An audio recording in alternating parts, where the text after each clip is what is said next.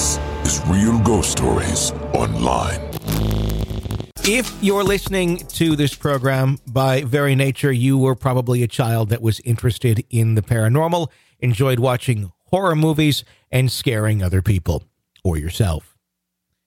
In our next story, a man reflects on his childhood and his love of the paranormal. In fact, watching ghostly movies, ghostly movies based on real stories, and then trying to freak out his brother on a nightly basis until one night, what he claims is out there to scare his brother actually shows up to scare him and doesn't seem to go away either.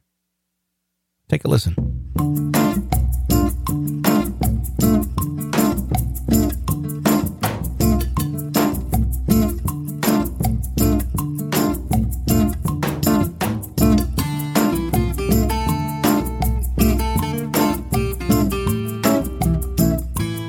When I was seven years old, my parents and I moved into our first home.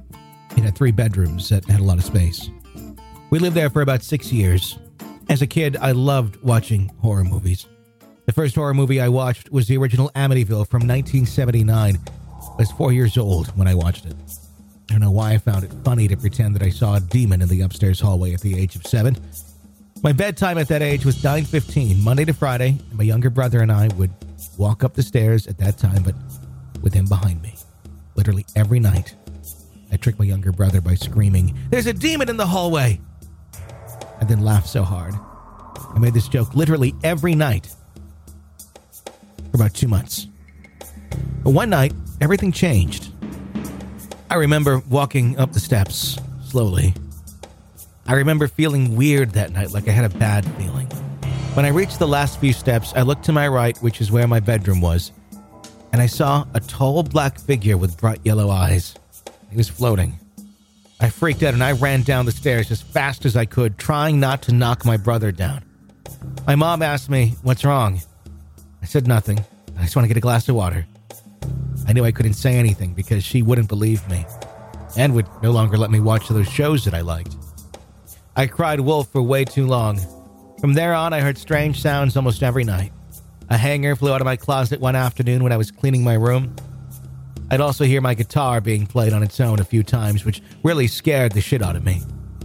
I'm 34 now and very sensitive to the paranormal. I've seen ghosts, demons, and doppelgangers.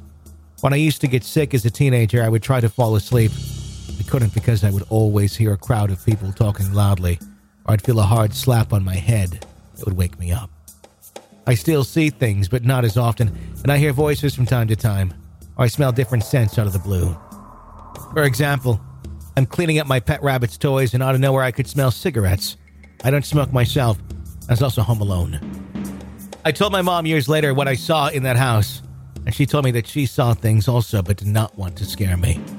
The lesson here is don't play around with things because something could be lingering around.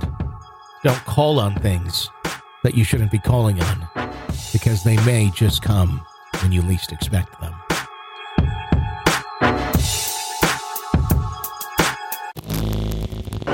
This is Real Ghost Stories Online. Want a commercial free experience of the show with access to the world's largest audio archive of ghost stories? Sign up at Apple Podcast right now and try it for three days free.